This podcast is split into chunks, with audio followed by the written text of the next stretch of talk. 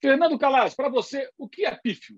Eu odeio deboche. Eu acho que deboche é pífio, é arma dos fracos. Eu acho horrível o deboche. E o que, que não é patético?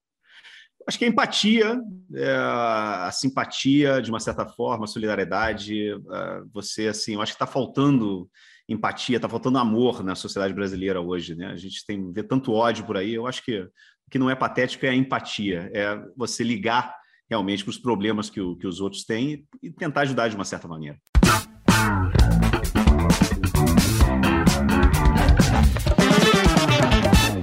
Esse é o Dividida no All Sport. Hoje o nosso entrevistado é o companheiro Fernando Calais, jornalista brasileiro radicado há 12 anos em Madrid, correspondente da Reuters em Portugal e na Espanha, e que bate um papo com a gente. Fernando, obrigado por conversar conosco aqui no Dividida. Vou começar perguntando a você o seguinte: é, é, todo esse tempo você trabalhou em jornal aí em Madrid, agora está trabalhando na Reuters, evidentemente não cobre só futebol ou só um esporte. Fala um pouquinho da sua rotina, que eu acho que certamente muita gente tem curiosidade, não só jornalistas e futuros jornalistas, mas todo mundo que acompanha o trabalho da imprensa.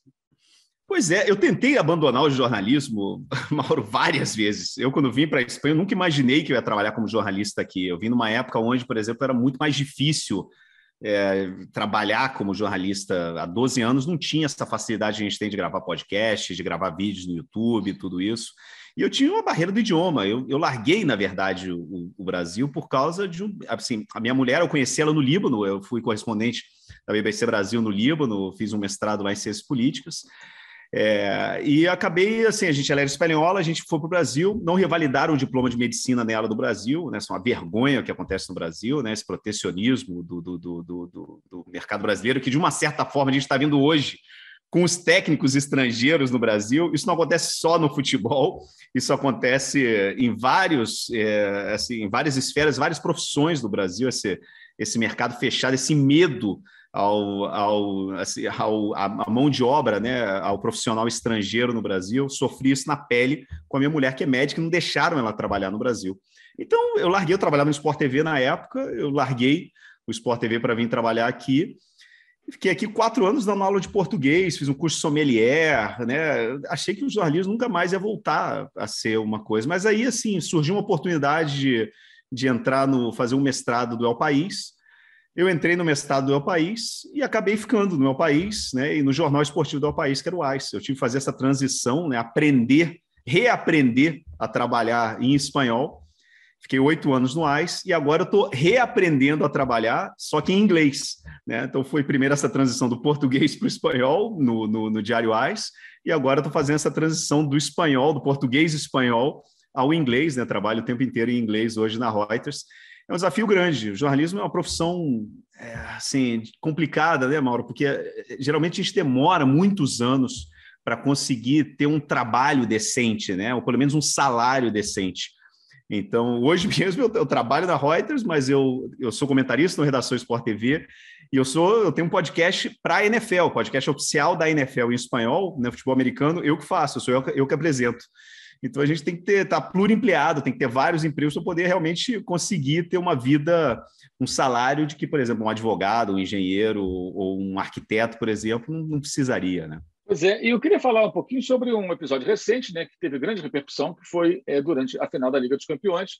Aconteceu algo inusitado, pelo menos né? É, a gente sempre vê como inusitado como na quando na Europa, numa competição da UEFA, acontece todo aquele forrobodó que tivemos lá é, em Saint-Denis, nos arredores de Paris, na final é, da, da, da, UEFA Champions League entre Liverpool e Real Madrid, né? com aquela quantidade enorme de torcedores sem conseguir entrar, toda aquela confusão.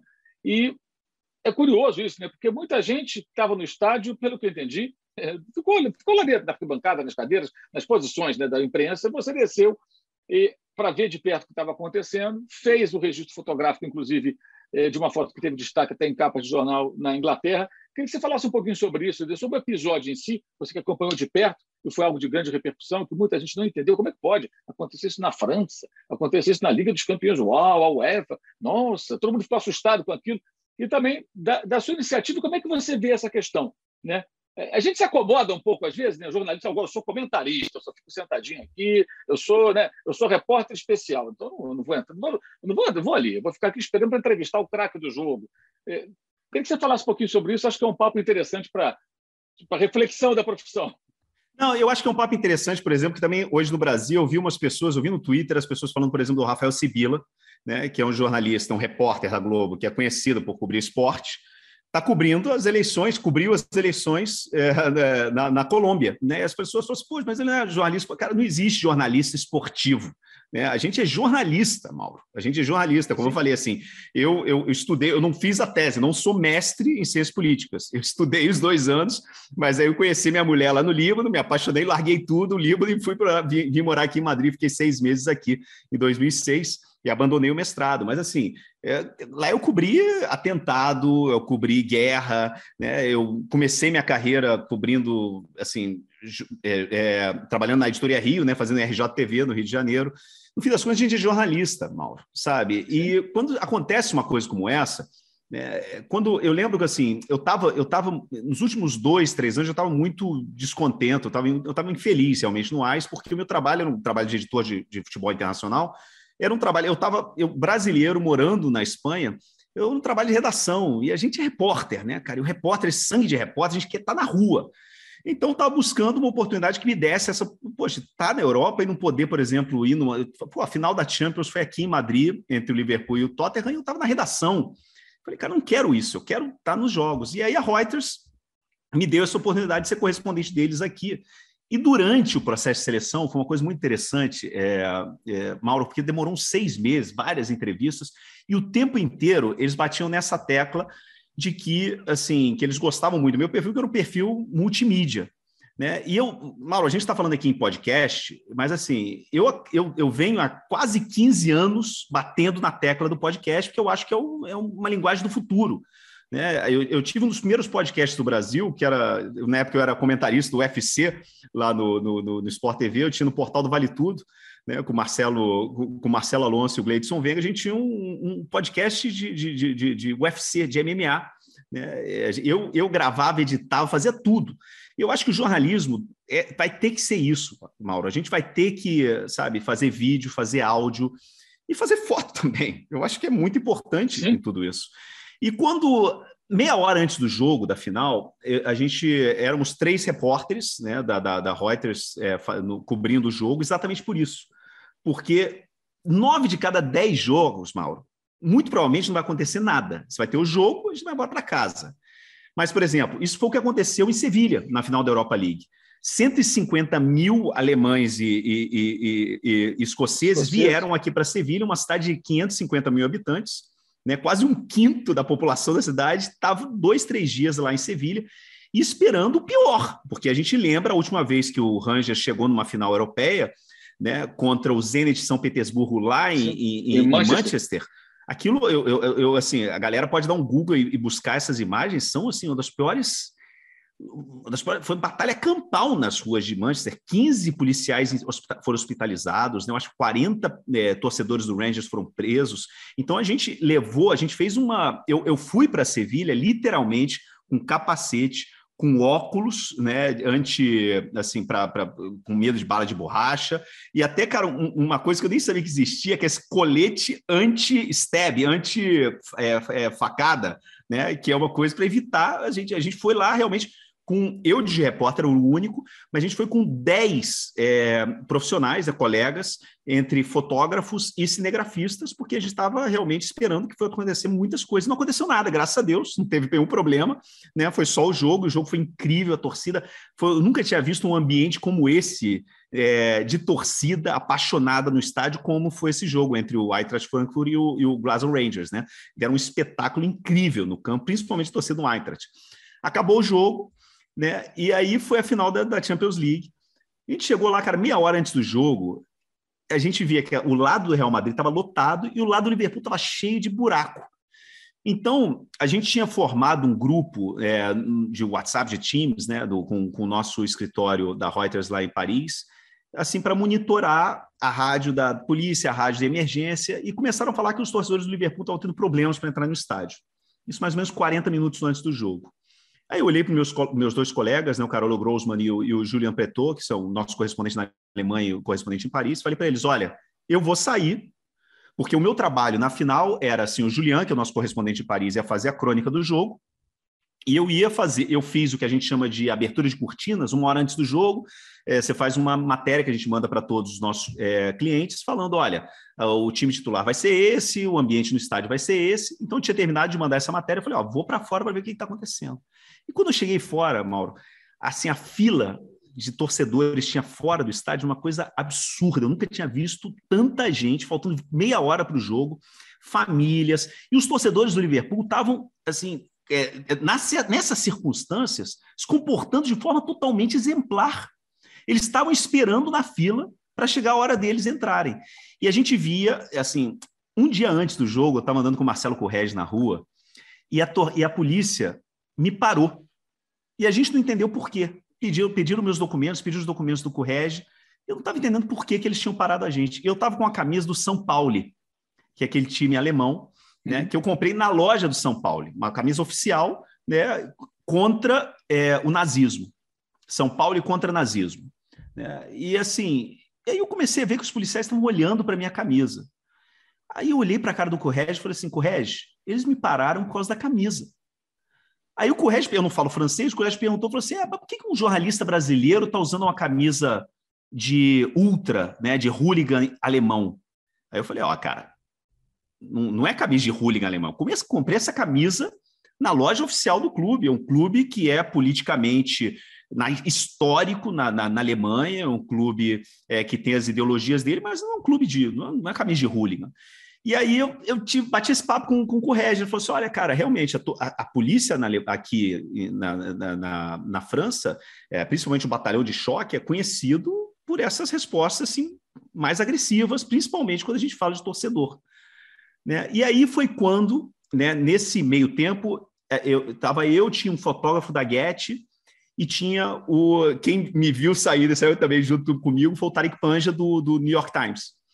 E nesse momento só tinha nós três jornalistas lá acompanhando.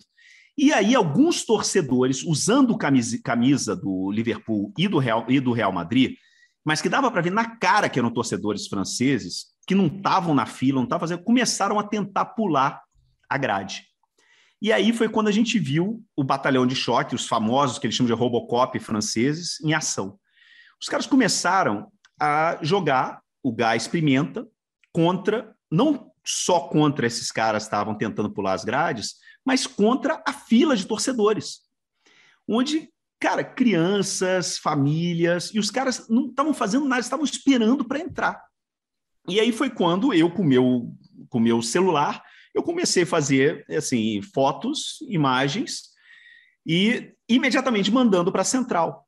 E aí eu acho que nesse momento que a gente fala de multimídia, de estar tá ligado, porque, poxa, se eu tivesse com uma câmera é, profissional, eu ia ter que conectar essa câmera, uhum. mandar, uhum. processar essa imagem.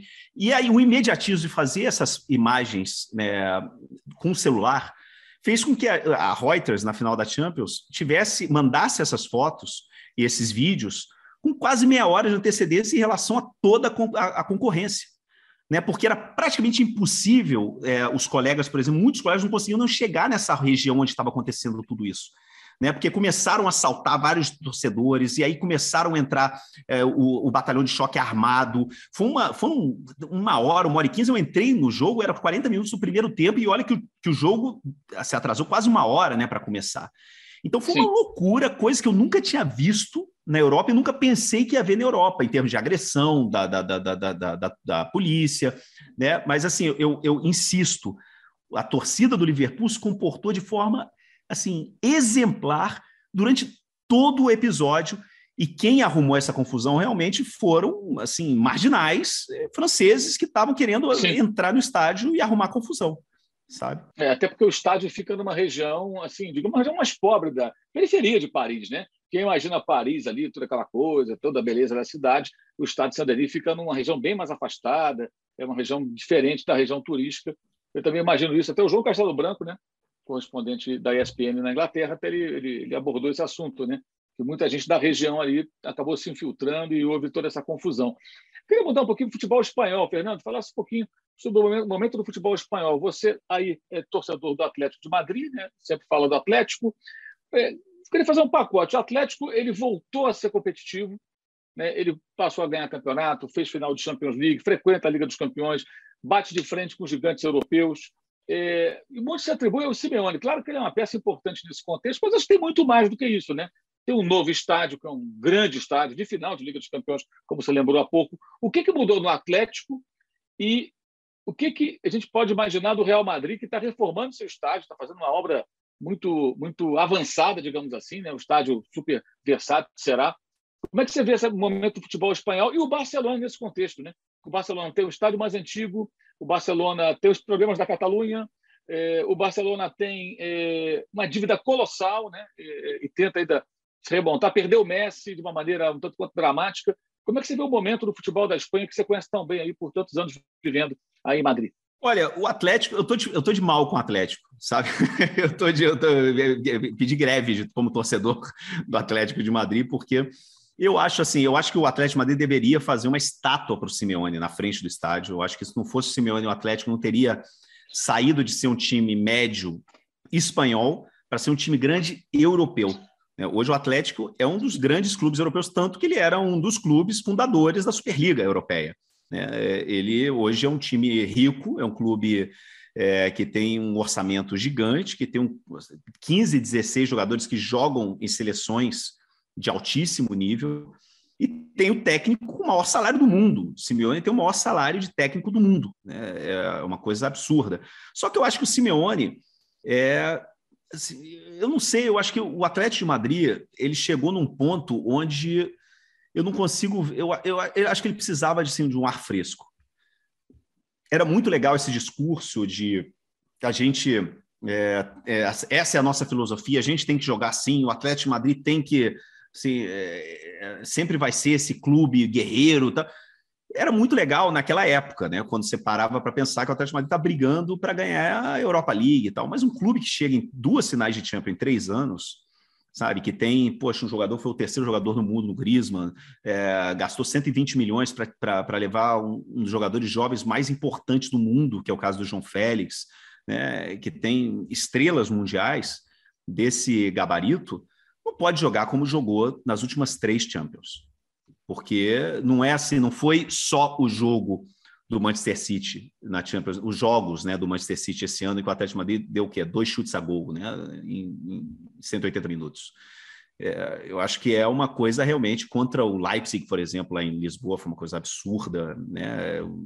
É, contra, eu lembro contra a Juventus também, né? Fez um primeiro jogo espetacular aqui no, no, no Metropolitano e a volta também não chutou a gol. E aí o Cristiano Ronaldo acabou com o Atlético Madrid na volta.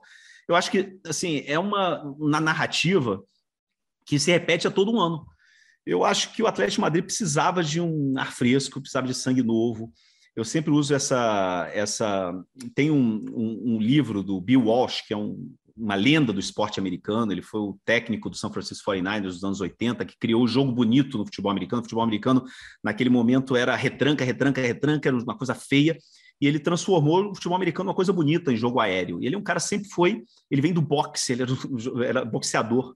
Então ele é um cara que usa a filosofia dele assim, em vários esportes. E ele tem uma teoria que ele acha que o treinador tem vida útil de no máximo 10 anos. E que ele acha que quando o treinador fica mais de 10 anos num, num time, ele faz um desserviço para o time, porque é impossível manter a motivação por mais de 10 anos, segundo ele. É, eu acho que isso que aconteceu com, com o Simeone. Eu acho que hoje o, Simeone, o, o Atlético Madrid tem o André Aberta, que é um italiano, que é um dos melhores diretores é, esportivos do futebol mundial. Ele contrata e vende como ninguém. Só que o Atlético Madrid hoje nem precisa vender mais, né, Mauro? É, é uma coisa assim, o projeto esportivo do Atlético Madrid hoje é espetacular. Só que o Atlético Madrid não vai é, abrir mão do Simeone, o Simeone não vai também abrir mão do salário milionário que ele tem, que ele não vai ter em lugar nenhum do mundo. Sim. Né? E essa diretoria do Atlético de Madrid é assim, eu até recomendo, deixa eu ver, eu acho que está aqui o livro. Esse livro é muito legal, que é, chama Salvaje. É um livro sobre a história do Jesus Rio, que é o antigo, que é o pai do, do dono do Atlético de Madrid uhum. hoje, né? É, e que foi um, um, político espanhol, populista, que ele usou o Atlético de Madrid é, como uma ferramenta de assim para ele para ser beneficiado né para benefício próprio dele na época que ele era político que ele era é, prefeito de Marbella tem um documentário que infelizmente não está na HBO do Brasil, é, mas se chama Pioneiro, que é um documentário de três capítulos da HBO espanhola, espetacular, que conta a história do Jesus Gil. E o Jesus Gil, é, ele ganhou o Atlético de Madrid na justiça, falando que ele investiu dinheiro do bolso dele, é, que valia mais do que o valor do próprio clube, o clube acabou ficando para a família dele. Então, essa relação da torcida com a diretoria do Atlético Madrid sempre foi muito ruim, porque o torcedor sempre achou que os donos do Atlético Madrid roubaram o clube, né, entre aspas, do torcedor, que era um clube que Sim. não tinha dono e agora tem, tem dono, né? Então, a chegada do Simeone como técnico criou um escudo perfeito dos proprietários do clube, da diretoria do clube contra o torcedor, porque o Simeone ele é idolatrado e a torcida, grande parte da torcida, tem medo de que o Simeone vá embora, porque acha que no momento que o Simeone foi embora vai acabar a magia, o Atlético Madrid vai voltar a ser o que ele era antes. Isso é uma grande mentira. Mas esse discurso vale, né? Vale porque continua da forma que está. Eu acho que falta um pouco de ambição para o Atlético de Madrid, sabe? É... eu acho que o Simeone não vai continuar em lugar nenhum, ele vai virar o Alex Ferguson do Atlético de Madrid, vai ficar a vida inteira dele aqui. E, e eu, eu, te, eu temo que o Atlético de Madrid não vai chegar a lugar nenhum. E aí, vou, chegando no Barcelona, eu acho que o Barcelona é, tem um problema seríssimo de, de, de dinheiro, né? O Atlético, é, acabaram de votar numa assembleia que tinham 650 sócios. 11% dos sócios do Barcelona compareceram para votar numa das assembleias mais importantes da história do clube, que foi para vender 25% dos direitos de televisão do clube nos próximos 25 anos e metade de todo o merchandising do clube, para poder chegar no fim dessa temporada com as contas assim, é, em zero. O, Atlético, o, o Barcelona não tem dinheiro para é, pagar o próprio salário do, dos jogadores. E a gente ouve falar de Rafinha, Bernardo Silva, Lewandowski. É uma coisa. Eu acho que o Barcelona continua, mesmo depois de ter saído o Messi, mesmo depois de ter mudado o presidente, eu acho que o Barcelona continua vivendo no mundo da lua, achando que, que é o Barcelona Sim. de 20 anos atrás enquanto o Real Madrid é o contrário. O Real Madrid é um exemplo mundial. É o time, para mim, que melhor contrata do mundo.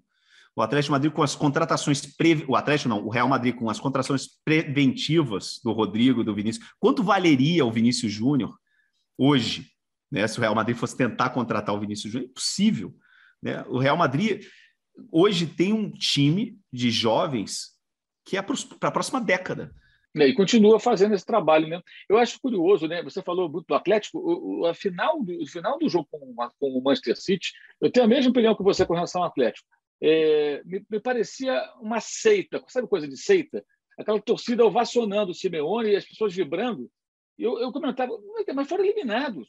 E tem time para ganhar tem bons jogadores, tem ótimos jogadores, investimentos elevados. Você lembrou aí o João Félix, 120 milhões de euros pagos ao Benfica, né, o próprio Griezmann e tudo mais. O Atlético tem um bom time, poderia encarar o Manchester City. Aí o grande barato foi, não, o Manchester City teve que se defender como se fosse o Atlético. Falei, Sim, mas ele avançou. O Atlético de novo ficou pelo caminho. Eu acho que é a hora de dar um passo. É muito parece refém dele mesmo, né? E o Real Madrid realmente vai num, num, num caminho totalmente diferente. Como é que você vê a situação desses garotos brasileiros, o Vinícius e o Rodrigo? Você firmaram o Vinícius titular, o Rodrigo não, mas foi fundamental para a conquista da Liga dos Campeões. Acho que a tendência até que ele consiga pouco a pouco até se firmar um pouco mais, né? É... tem o Renier também que foi um investimento alto, mas que o Real Madrid não aproveitou, já emprestou, já voltou. Imagino que empresta novamente para a próxima temporada. É... E, outros jogadores também de outras nacionalidades jovens que são observados e contratados pelo Real Madrid. Né? Deixou de ser o time dos Galácticos para ter ainda alguns jogadores de padrão altíssimo, que são de gerações anteriores, e vai criando galácticos, né? Eles vão, vão virando galácticos do Real Madrid, porque chegam novinhos ali e vão crescendo. Como é que você vê Não. essa questão e, e, como é que o Real Madrid consegue fazer isso, né? Porque aquela camisa pesada, a cobrança muito grande, se fazer garotos que chegam, militão mesmo, muito, muito novo, e, e entre outros, né? É, eu sempre falo para as pessoas, parece que quando a gente fala do Militão, eu tenho que lembrar o tempo inteiro a galera aqui que o Militão tem 24 anos. Sim. 24 anos, sabe? É, é, assim, ele é um garoto, ele tinha idade para ir nas Olimpíadas, ele tinha idade olímpica, o Militão. É, é, o Fed Valverde, e, e, o legal que você está falando, ele cria, exatamente, ele cria galácticos. Ele ele cria Galácticos, ele criou o Rodrigo e o, e o Vinícius, né? o Vinícius mais do que o Rodrigo, porque o Vinícius hoje eu acho que é, o, é a grande estrela desse time, apesar do Benzema ser o melhor jogador do mundo, aquele negócio, mas assim, o jogador mais mediático e mais adorado pela, pela torcida, que principalmente a torcida infantil, eu vou no colégio das crianças, todas as crianças no colégio que chegam com camisa do Real Madrid, todas chegam com camisa do Vinícius Júnior, todas. O Vinícius Júnior é adorado pelas crianças, pelo público infantil aqui na Espanha. Por isso, o Florentino Pérez ele não é bobo, né? Ele viu no Vinícius esse, carisma que o Vinícius tem, que é um carisma que não é falso, né? O Vinícius ganhou o vestiário, até o Benzema acabou caindo, né? É, rompendo essa barreira, e hoje adora o Vinícius. Né? Porque o Vinícius tem essa coisa que, assim, ele não quer polêmica, ele quer ser feliz, né? Ele quer jogar bola, ele quer jogar bem e ele quer sempre melhorar né? Eu acho que ele é o, jogador brasileiro é, com alma, com espírito de uma, com, com, espírito não, né? Mas assim com a mentalidade profissional europeia, mas sem perder o espírito brasileiro. É, o Real Madrid, de uma certa forma, se por exemplo, você tem o Vinícius e o Rodrigo que foram tipo, jogaram um pouco no Castilho, né? Que é o clube B, foram subindo devagar, não sei o quê, e em dois, três anos foram se assentaram e no quarto ano do Vinícius ele explodiu e o Rodrigo também no fim da temporada, mesmo como você falou, não sendo titular. Mas eu acho que assim que a, é, essa recusa, essa decisão do Mbappé de ficar no Paris Saint-Germain, nunca vou dizer que foi bom para o Real Madrid não contratar o Mbappé. Qualquer time do mundo seria bom contratar o Mbappé. Sim. Mas eu acho que para o Rodrigo e para o Vinícius a melhor coisa aconteceu para eles. Porque eu acho que eles viraram o futuro do ataque da, do, do, Real Madrid. Tanto que o Real Madrid, você não, ouve, você não ouve ele nem cogitar contratar outro atacante. O próprio Florentino Pérez falou na, numa entrevista que ele deu é, na semana passada que o Real Madrid não, assim, não entrou na briga pelo Haaland porque não tinha como botar deixar o Haaland no banco, porque o, o Benzema está no auge. Né? Aí quando o Benzema resolver cair, o Real Madrid vai atrás do substituto do, do, do, do Haaland. Dependendo do passaporte do Vinícius, o Vinícius conseguir é, esse passaporte antes do, do, do, do, do, do, final da temporada, eu acho que o Real Madrid deve trazer, de repente, tentar trazer um, algum jogador a mais para o ataque. Mas hoje, a sensação que a gente tem é essa, que você tem esses jogadores que são criados dentro da casa, que é o caso, por exemplo, do Vinícius e do Rodrigo, mas você tem um caso, por exemplo, do Casemiro, que vai um pouco mais atrás, mas é o mesmo, a mesma mentalidade. Um jogador desvalorizado no Brasil que não estava bem, chegou, jogou no time B, não tinha lugar, foi emprestado para o Porto, arrebentou no Porto, chegou e triunfou no Real Madrid. O caso do Casemiro é muito parecido ao caso do Fed Valverde, né, que jogou demais nessa temporada e hoje é o titular. O titular do meio de campo do Real Madrid não é o Kroos. O titular do meio de campo hoje é o Fed Valverde, estrela cara, joga demais o uruguaio, né? E ele foi emprestado, ele ficou dois, três anos fora do, do, do Real Madrid emprestado, né? Antes de jogar eh, eh, o que ele jogou nessa temporada, né? Então, eu acho que a gente vai ver agora, por exemplo, nessa temporada a gente já viu o caso do Camavinga, que também entrou, entrou muito bem. O Real Madrid acabou de contratar um jogador que, para mim, ele assim, é o futuro do, do, do, é o protótipo, né? O, se fizesse um laboratório que tem que ser o meio de campo do futuro, é o Chouameni. O Chouameni é uma coisa impressionante como ele, ele jogou com 18 anos, né? Na, já, não, não, era um pouco mais velho já, né? Ele jogou, ele estreou na seleção, mas ele foi titular na final da, da Liga de Nações ano passado com, com a França. Né? É, é um jogador espetacular, eleito melhor jogador do, da, da, da, Liga Francesa, com, do, é jovem, né? No ano passado, quando ele veio do Bordeaux pro, é, foi para o Mônaco, né? E depois Sim. entrou no 11 ideal. Então, aquele negócio, é uma deles, ele contrata, sabe contratar bem demais. Agora contratou o Rudiger de, gra, de graça, entre aspas, né? Como agente livre. Sim. Né, um jogador que tem aí no pelo auge, né? menos né? mais é, no auge, pelo menos mais três, quatro anos de carreira, hum, jogando muito bem. E aí ele pode abrir. O Alaba também, né? Exatamente. O Alaba é uma situação semelhante. É, e abre o espaço para o Alabra, por exemplo, jogar de lateral esquerdo, né? Com essa saída do Marcelo, não precisa nem trazer ninguém a mais, né? Dá para jogar os três. Tem o Sim. Nath que fez muito bem eh, esse papel, né? De, de, de, de terceiro zagueiro, né? De, do, do, cara por trás do Alaba e do, e do Militão. Eu acho que o Real Madrid, em termos de gestão esportiva, é um exemplo porque ele saiu da pandemia, todo mundo com problemas né, econômicos, menos os clubes Estado, né, o Paris Saint-Germain e o Manchester City, que eles estão acima de tudo, do fair play financeiro e tal. Mas Real Madrid hoje, ele, assim, a dívida do clube é uma dívida a longo prazo, que não tem problema nenhum para pagar, porque é a dívida para a reforma do estádio. O, o, Marcelo Beckler sempre fala né, que o Santiago Bernabéu vai ser a fábrica de papel, eles vão imprimir dinheiro naquele lugar, para o Santiago Bernabéu fica como se estivesse um estádio. Você imagina se o, sei lá, o estádio do Corinthians fosse na Avenida Paulista. É isso, Sim. o Santiago Bernabéu. É, é uma coisa impressionante, como se fosse na, como se o estádio do Flamengo fosse na Vieira Soto. É isso, é uma coisa impressionante o que vai ser o Santiago Bernabéu novo. É, vai ser uma coisa incrível e eu acho que o Real Madrid, o, o Marcos Mota sempre fala isso, né? Que o Real Madrid, nos próximos dois, três anos, o nível de domínio que o Real Madrid, Real Madrid vai ter econômica e esportivamente no, no, no, futebol, acho que as, as, pessoas não têm noção do que vai ser isso. O Real Madrid ainda está. O projeto esportivo do Real Madrid está só começando. Agora, você falou do Vinícius, né, do sucesso que ele faz, né, mas ele, acho que agora menos um pouco, mas teve muitas questões envolvendo racismo, né, ainda se vê muito isso inclusive em rede social, partindo até de brasileiros. É, como é que você vê essa questão hoje, com relação ao Vinícius e outros, né? O racismo, o futebol, esses meninos que conseguem se destacar e que, quando fracassam eventualmente no jogo, que não vão bem, né? É, é, fazem com que esses elementos saiam da toca, né? Ou dos esgotos, né? Impressionante, né? Quando o Vinícius joga mal, e cito o Vinícius, poderia citar alguns outros. O Vinícius, especialmente, porque por ser brasileiro, a gente percebe isso muito claramente. Se ele jogar mal uma partida, se ele perder um gol, é instantâneo. Na rede social você já vê é, de fakes a perfis reais, de pessoas que se apresentam ali nitidamente é, se deliciando com o fracasso, mesmo que momentâneo. E brasileiros, jogador. né? E brasileiros, e, e né, Mal? Esse tem, é o pior. Tem, tem, clubismo no meio, tem, mas acho que tem algo muito pior que é o racismo. Queria que você falasse um pouco sobre isso. Como é, e, na, e aí na Europa, esse, essa questão do racismo já foi muitas vezes bem problemática, até porque a UEFA não faz nada, ninguém faz nada, né? As medidas são sempre assim para para fazer de conta está tá, tá tomando alguma providência. Como é que você vê essa questão hoje, é, em geral, e tratando especificamente do caso do Vinícius Júnior, se ele já superou isso, se ele já fez o que os, os, os racistas de plantão recolhessem né, as suas armas? Pois é, cara, assim, eu lembro que eu estava conversando com o Creomar de Souza, que é um, é um, um brasileiro assim que tem uma carreira brilhante no exterior, né? Em termos de política, que fala muito bem sobre racismo. É, quando eu vi, assim, eu, eu, fui falar sobre esse ódio que existe ainda né, no Brasil contra o Vinícius Júnior. Né, que, que, entra o clubismo, mas eu acho que entra. O Cleomar ele fala isso, assim, ele, ele fala abertamente. Eu, eu até falo para sigam o Cleomar no, no, no Twitter, Cleomar de Souza, arroba Cleomar de Souza.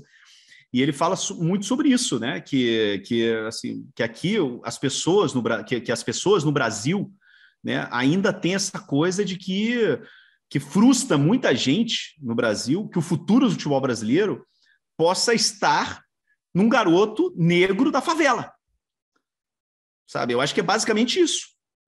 Porque, mal ou bem, o, Neymar, ele não, ele não, a imagem do Vinícius é muito essa do garoto negro da favela, que as pessoas tentam negar e tem tanto ódio, né? Elite, né? Tem tanto ódio no Brasil, né? É, e que eu acho que é uma coisa assim nojenta, absurda, que a gente sendo brasileiro que acontece acontece esse tipo de coisa.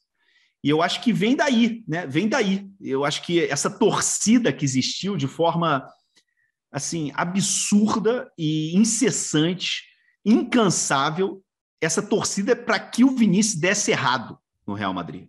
E essa torcida existiu e continua existindo. Agora já não dá mais, né? Porque o moleque foi herói do Real Madrid, campeão da Champions League, idolatrado na Europa, um dos, um dos 10 melhores jogadores do mundo, acho que a gente pode falar hoje que Vinícius é. Vinícius é Sim. hoje o melhor jogador do Brasil. Não é o Neymar. O Neymar, até que ele voltar a jogar como ele joga, como a gente sempre, como a gente esperava que o Neymar fosse jogar, nesse momento o Vinícius é o melhor jogador do Brasil. Né? O Neymar, até onde eu sei, ele está reclamando nas redes sociais né, de que não pode fazer festa, né? Que tá, é, é a vida dura de atleta. Atleta vai conversar com, com recordista de natação, a gente está no Mundial de Natação, né? Vai, vai conversar com recordista mundial, um, um, um atleta de natação, para ver se ele vai de festa, né? Para a festa da vovó, do tio, do, comemorar aniversário. Sabe? É, ser atleta é, tem dessas, assim, todo, toda profissão tem seu sacrifício, né? Sim. É isso. Por que, que a gente não ouve falar de festa do Modric, ou do Cristiano Ronaldo, ou do Messi, né? Por, por algo será, né? Então, eu acho que assim, o fato do Vinícius Júnior, eu acho que é isso. Eu acho que tem essa a imagem do Vinícius Júnior, né? As pessoas não conseguem aceitar que ele é o futuro do futebol brasileiro.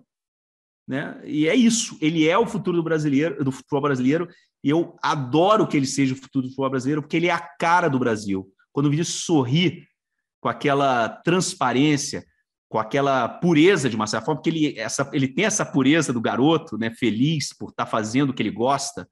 Ele, para mim, é o sorriso que ele, é o sorriso do Brasil, é a cara do Brasil. O Vinícius tem a cara do Brasil. Eu acho maravilhoso o futebol brasileiro tenha a cara do Brasil. E eu acho mais que isso, vou, agora indo para o lado da Europa, eu acho maravilhoso que o Real Madrid seja hoje, sei, é, eu acho que sete titulares do Real Madrid hoje são negros. Né? O Real Madrid, eu estava até, eu tava até olhando assim quando foi a apresentação do Rudiger anteontem, né? E outro negro no Real Madrid, o Alaba, o Militão, Casimiro, Rodrigo, Camavinga, é, o, o que chegou agora, sabe? Isso é fantástico, fantástico, porque mostra realmente que aquela barreira que existia, né? É difícil, por exemplo, o Didi. Né? O Didi foi o primeiro negro brasileiro, o primeiro negro da história do Real Madrid. E ele durou, ele jogou 16 jogos no Real Madrid, saiu no fim da temporada, não jogou nenhum jogo da, da, da, da Copa da Europa. É, assim, tem, vai, tem várias controvérsias é, em relação a por que o Didi não deu certo, mas existe, é, exist, existiu na época, existiu, o Didi eu acho que já falou algumas, chegou a falar sobre isso, né, que ele teria sido, de uma certa forma, vítima de racismo naquele momento, né, no Real Madrid. É, o, o Di Stefano negou isso durante muitos anos, né, e o próprio clube negou durante muitos anos. É difícil da gente fazer uma, uma avaliação hoje, né, a gente teria que estudar isso profundamente, mas é, é muito legal né, o clube branco, né, com aquela camisa branca, e que bem aquela camisa branca, pristina, que é maravilhoso, eu acho o uniforme Real Madrid maravilhoso, e que bem ela fica no corpo negro, né? Eu acho isso lindo. Eu estava vendo quando o Rudiger, né, no treinamento dele, eu falei assim, cara, que coisa maravilhosa, né? E aí você para pensar, fala assim, poxa, que legal, né? O Real Madrid hoje é negro, vai ser cada vez mais negro, porque o futuro do Real Madrid é negro, porque os garotos do Real Madrid são negros. Eu acho isso lindo. É, você falou da camisa branca, do corpo negro na camisa branca. Você, como bom alvinegro, botafoguense, temos motivos botafoguenses aqui, ali atrás, a caneca, tem ali o gol do Maurício em 89 contra o Flamengo. É, como é que você está vendo a SAF do Botafogo, Fernando? E queria que você falasse um pouquinho também. Acho que isso é importante, você que acompanha muito futebol da Europa, vivendo há tanto tempo aí na Espanha. É, aqui no Brasil, uma coisa que me chama a atenção é o seguinte: as pessoas veem SAF como sinônimo de salvação. É como se a letra S fosse de salvação. Não. Virou está resolvido. Eu entendo, até pela experiência dos times europeus, né, que existem. O clube vira uma empresa. A empresa pode ser bem, bem ou mal gerida. Né? Você citou há pouco o Barcelona, mal gerido, uma série de problemas, dívidas imensas, parece clube brasileiro, e o Real Madrid, bem gerido, seu grande rival, só crescendo com uma perspectiva futura absurda. É, obviamente, também acontece em clubes que viram empresas. Né? Temos clubes que vão à falência, clubes que despencam de divisão porque não conseguem cumprir seus compromissos, clubes que têm dono, clubes que são comprados, que têm ações. Né? É, recentemente, o ano passado, né? É, na Inglaterra, um clube pequeno, mas um clube centenário, o Bury, deixou de existir. O clube acabou, não existe mais.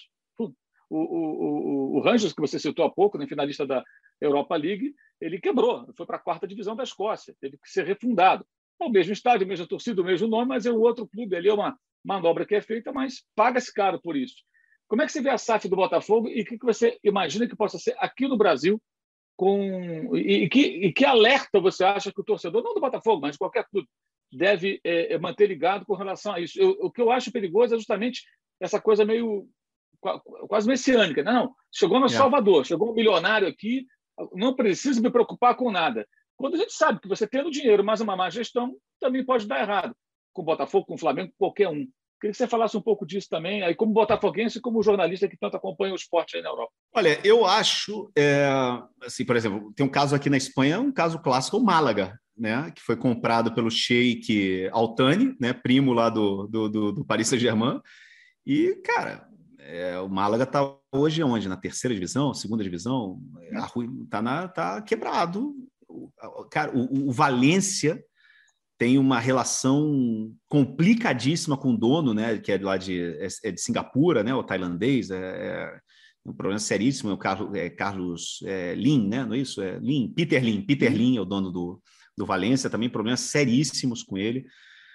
Eu acho que a gente tem que ter muita cautela é, eu, assim, eu como Botafoguense, você sabe que eu fui cancelado nas redes sociais com, pela, pela, pelo Twitter, bota, bota Twitter, né? No ano passado, a Fogo Twitter me cancelou, como disseram que eu não podia ser mais torcedor do Botafogo, porque eu lembro que um dia, é, quando o Botafogo estava na segunda divisão, que o, o ex-técnico, né, o Enderson, né, que chamava ele, né? Ele teve, um, teve um jogo que ele humilhou o, ter, o quarto árbitro.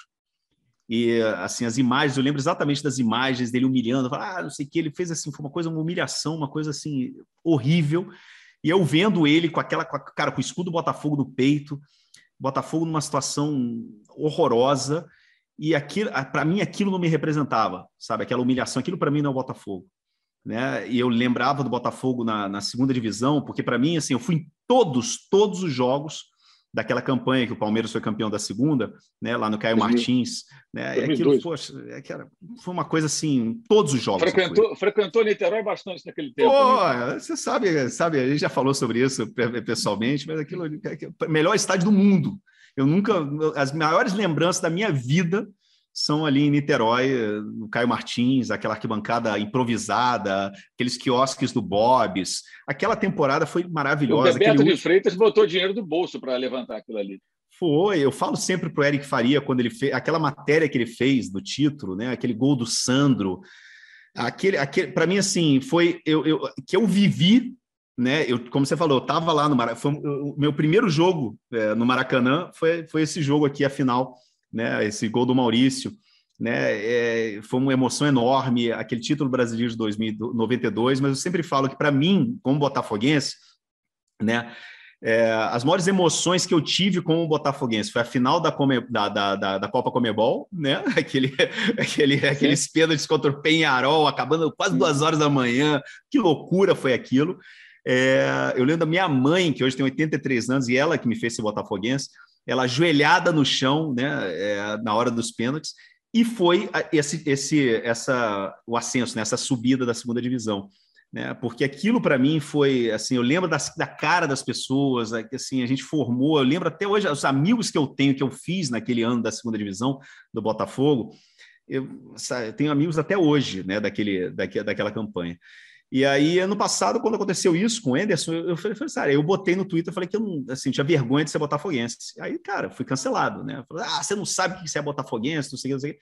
Enfim, mas é, é, então já não posso ser mais botafoguense. Mas, assim, eu, eu acho que a gente tem que ter cautela. O, esse, o Textor, ele parece realmente, pelos, pelo menos pelos, pelos investimentos que ele tem feito no Crystal Palace, ele quase ele não conseguiu comprar o Benfica, né? Porque os, os sócios não aceitaram a oferta dele. Parece que ele está muito sério nessa negociação dele com o Porto. Acabou de fechar, né? A, a, essa também o só, ser sócio é, majoritário do, do, do, do Lyon.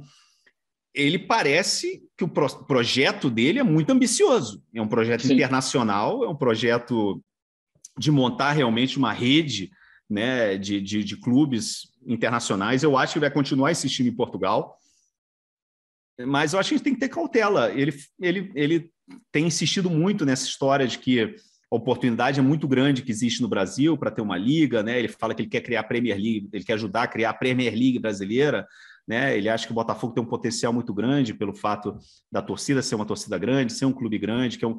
ele, ele, ele, ele sempre fala isso, né? Que ele, ele nunca poderia comprar um clube do tamanho do Botafogo em outro país, né? E isso, é, então eu acho que ele pelo menos ele tem essa noção.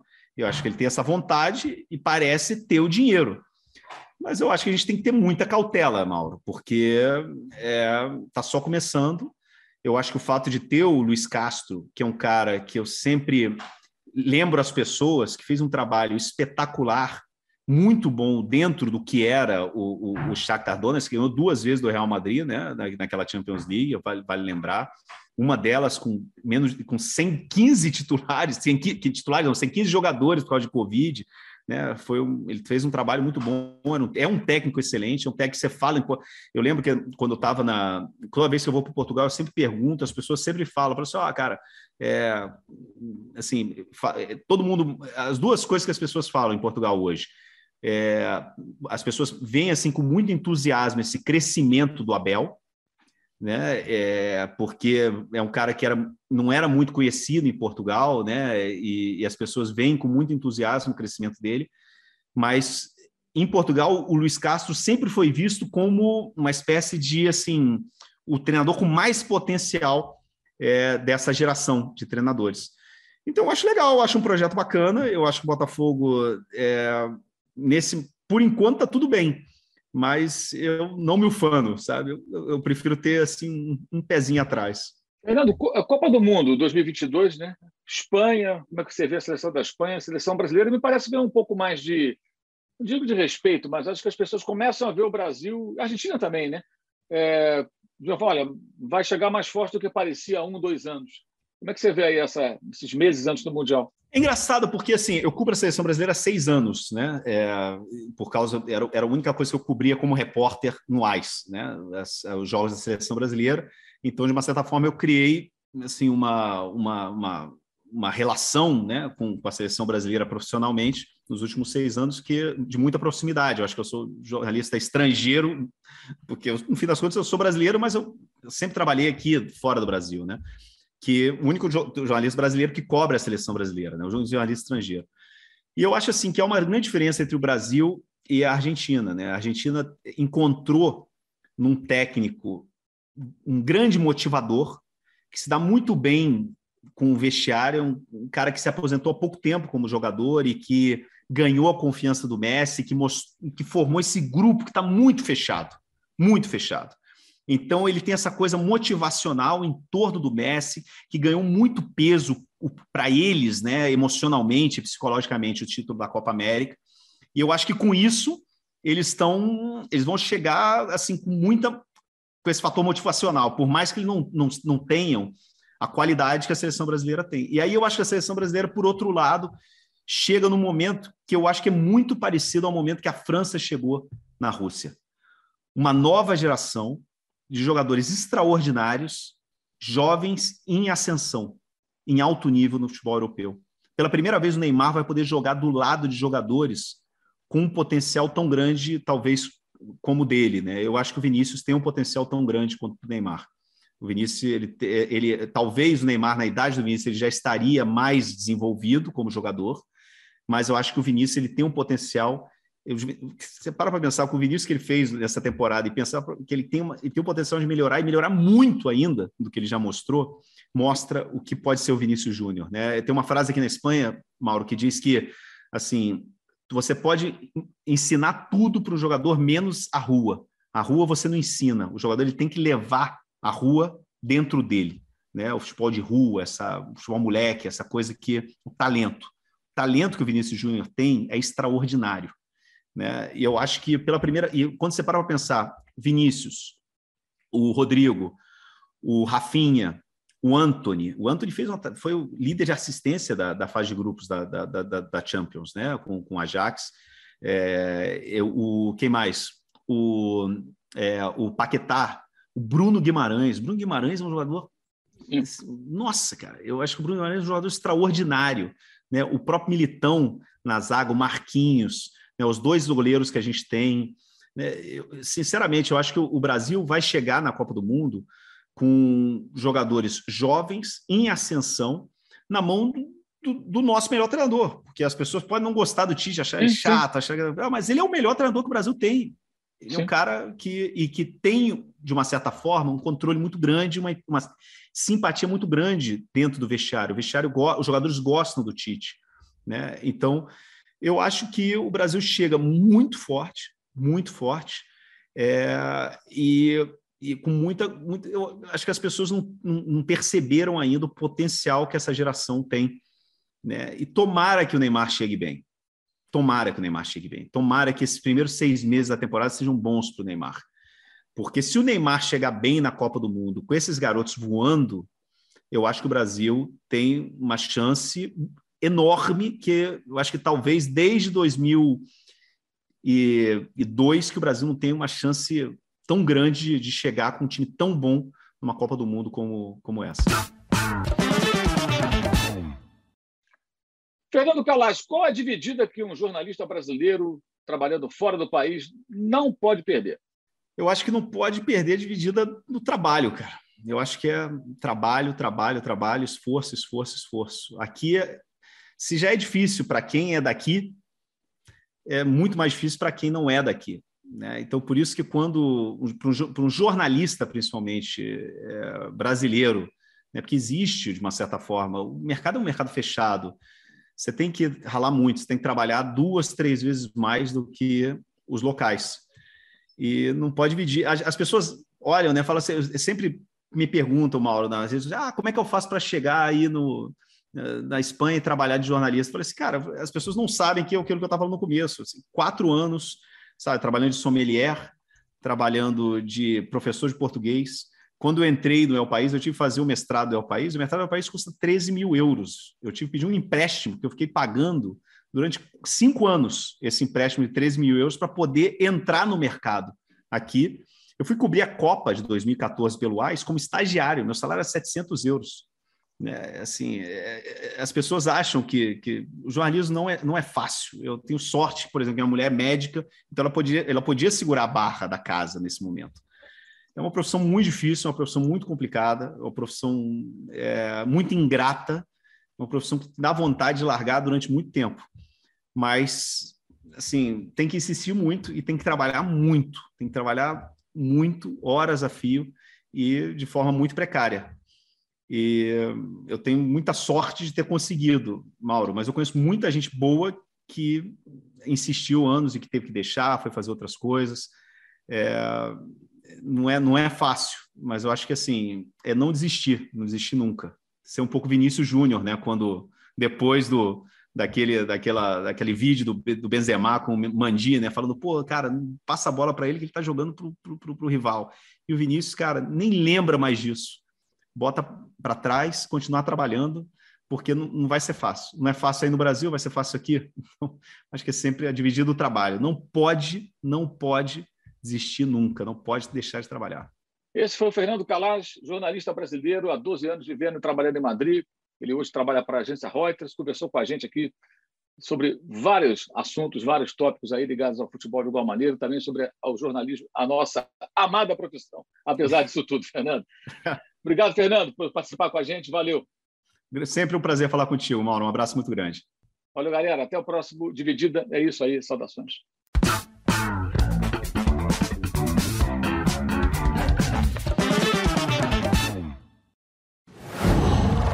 Qual?